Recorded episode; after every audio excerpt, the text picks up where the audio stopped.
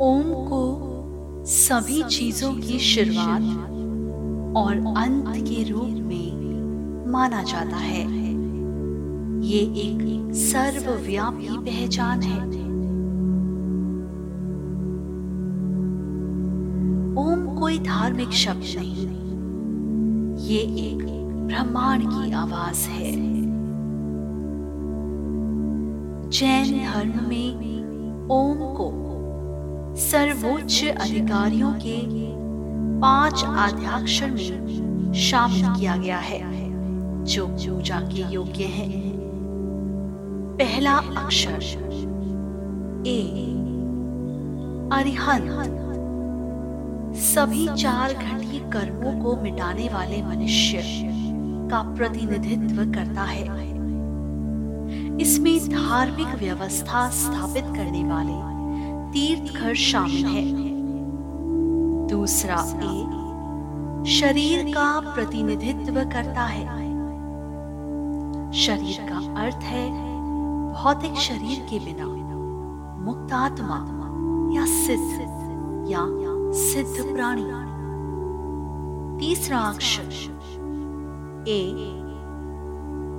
आचार्य का प्रतिनिधित्व करता है।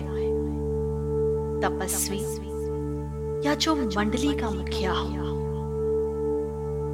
चौथा अक्षर। यू। उपाध्याय। तपस्वी शिक्षक का प्रतिनिधित्व करता है। पांचवा अक्षर। एम। मुनि साधु साध्वी भिक्षु। जिन्हें दीक्षित किया गया है। का प्रतिनिधित्व करता है। नमोकार मंत्र, जैन धर्म का सर्वाधिक महत्वपूर्ण मंत्र है। इसे नवकार मंत्र, नमस्कार मंत्र या पंच परमेष्ठी नमस्कार भी कहा गया है। इस मंत्र में अरिहंतों, सिद्धों आचार्यों उपाध्यायों और साधुओं को नमस्कार किया गया है। नमोकार महामंत्र एक लोकोत्र मंत्र है। इस मंत्र को जैन धर्म का परम पवित्र और अनादि मूल मंत्र माना जाता है। इसमें किसी व्यक्ति का नहीं किंतु संपूर्ण रूप से विकसित और विकासमान विशुद्ध आत्म स्वरूप का ही दर्शन, स्मरण, चिंतन, ध्यान एवं अनुभव किया जाता है। इसलिए ये अनादि और अक्षय स्वरूपी मंत्र है। लौकिक मंत्र आदि सिर्फ़ लौकिक लाभ पहुंचाते हैं। किंतु लोकोत्र मंत्र, लौकिक और लोकोत्र दोनों कार्य सिद्ध करते हैं। इसलिए नमोकार मंत्र सर्व कार्य सिद्धि कारक लोकोत्र मंत्र माना जाता है। नमो अरहंतान अरिहंतों को नमस्कार हो। नमो सिद्धान, सिद्धों को नमस्कार नमो आयरियाण आचार्यों को नमस्कार हो। नमो उपछायान उपाध्यायों को नमस्कार हो। नमो लोए सब साहुनम इस लोक के सभी साधुओं को नमस्कार हो।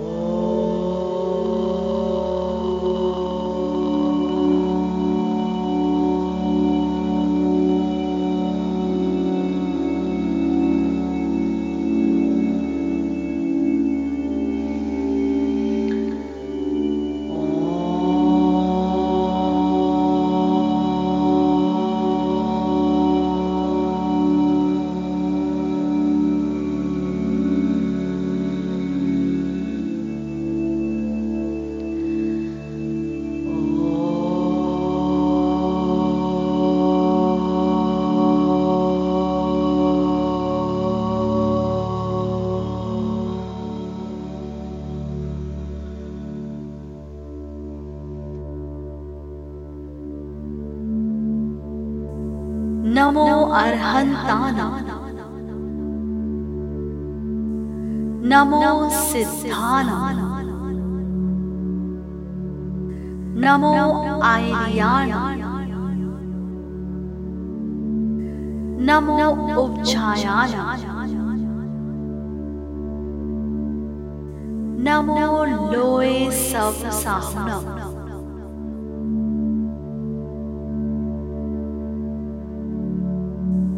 नमो अर्हंताना नमो सिद्धाना नमो आयरियाणा नमो उपछायाना नमो लोए सब साहुनम